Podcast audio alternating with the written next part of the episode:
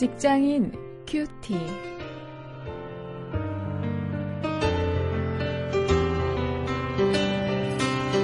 안녕하십니까. 5월 12일 함께 말씀 나눌 원용일입니다.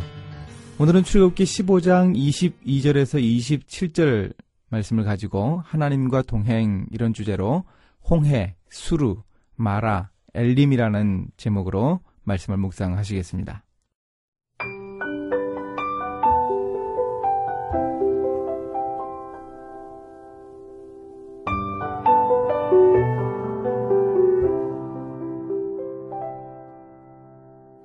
모세가 홍해에서 이스라엘을 인도함에 그들이 나와서 수루 광야로 들어가서 거기서 사흘 길을 행하였으나 물을 얻지 못하고 마라에 이르렀더니 그곳 물이 써서 마시지 못하겠으므로 그 이름을 마라라 하였더라. 백성이 모세를 대하여 원망하여 가로되 우리가 무엇을 마실까 하매 모세가 여호와께 부르짖었더니 여호와께서 그에게 한 나무를 지시하시니 그가 물에 던짐에 물이 달아졌더라. 거기서 여호와께서 그들을 위하여 법도와 율례를 정하시고 그들을 시험하실세.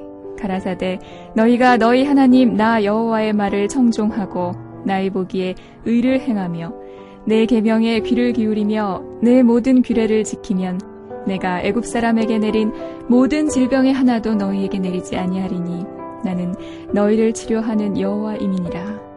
그들이 엘림에 이르니 거기 물샘 열둘과 종려 70주가 있는지라 거기서 그들이 그 물 곁에 장막을 치니라.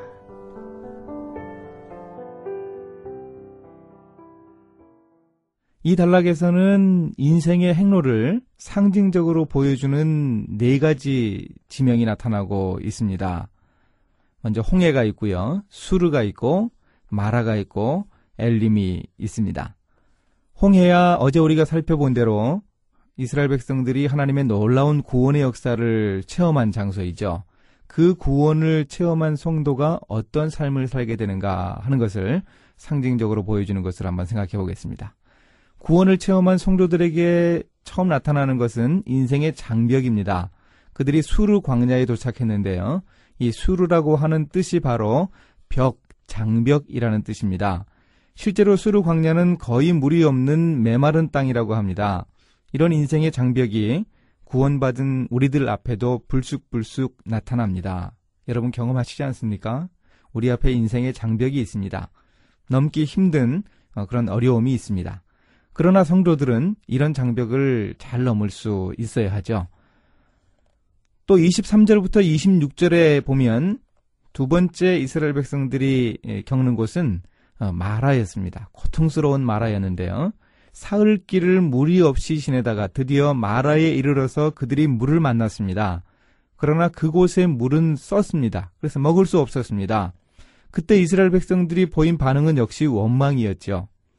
놀라운 구원의 체험을 하고도 며칠 안 되어서 원망했습니다. 아, 이것 보면 참 우리가 오늘 하나님을 원망하게 되는 것 그것 가지고 이 이스라엘 백성들을 보면 좀 위로가 되기도 합니다. 이 그런데 고통을 겪을 때 원망하는 대신에 모세는 무엇을 하는가 살펴보면요. 25절에 모세는 원망하는 대신에 하나님께 부르짖었습니다. 하나님께 부르짖어 기도하는 것이 중요합니다.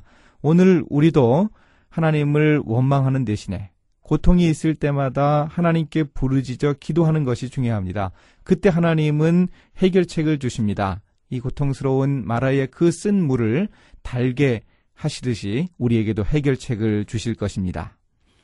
그리고 이제 또 이스라엘 백성들이 이른 장소는 27절에 보이는 대로 엘림이었습니다. 이 엘림은 안식이 있는 곳이었습니다.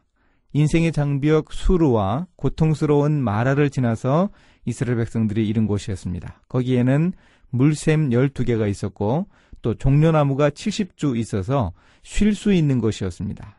우리도 그렇지 않습니까? 인생을 살다 보면 이렇게 엘림과 같이 안식할 수 있는 기회가 주어집니다. 그때 충분히 휴식하면서 우리가 재충전할 수 있습니다. 우리 주일도 바로 이런 안식의 의미가 있는 것이죠. 6일 동안 우리가 세상에서 열심히 일하고 힘들게 일하다가 고통도 겪다가 장벽도 만나다가 이제 쉴 수 있는 곳, 안식할 수 있는 곳, 바로 어, 이날 우리가 힘을 얻어야 합니다. 이런 안식의 기회를 여러분 오늘 놓치지 마십시오. 이제 한번 말씀을 보고 실천거리를 쳐다보겠습니다. 우리 인생에서 이 삶의 완급을 조정하는 것이 참 중요한데요. 그래야 효율적인 삶을 살 수 있는데 휴식을 잘하는 것도 참 중요합니다. 여러분 오늘 이 안식의 날 어떻게 시간을 보내십니까?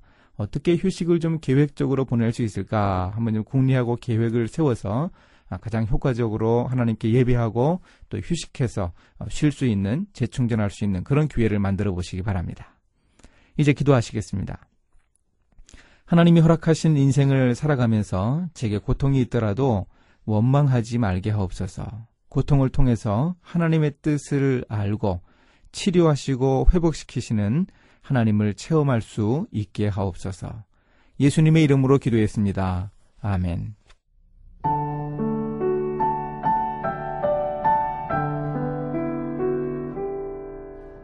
미국 플로리다에 사는 한 여성의 이야기가 신문에 실린 적이 있어요. 그녀는 괴한에게 성폭행을 당하고 머리에 총을 맞았지만 엄청난 고통을 이기고 생존했습니다.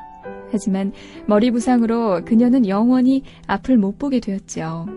신문 기자가 그녀에게 남은 생애 동안 그 상처를 치유하자면 상당히 고통스럽겠다며 위로했어요. 그러나 그녀는 이렇게 말했습니다. 그렇지 않아요. 그 괴한은 내 인생 중에 단 하룻밤을 빼앗아갔을 뿐인데요.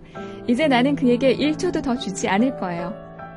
고난을 당해도 원망하지 않고 주님을 바라보면서 미래를 생각하는 여인이야말로 참으로 승리하는 인생을 사는 것이죠.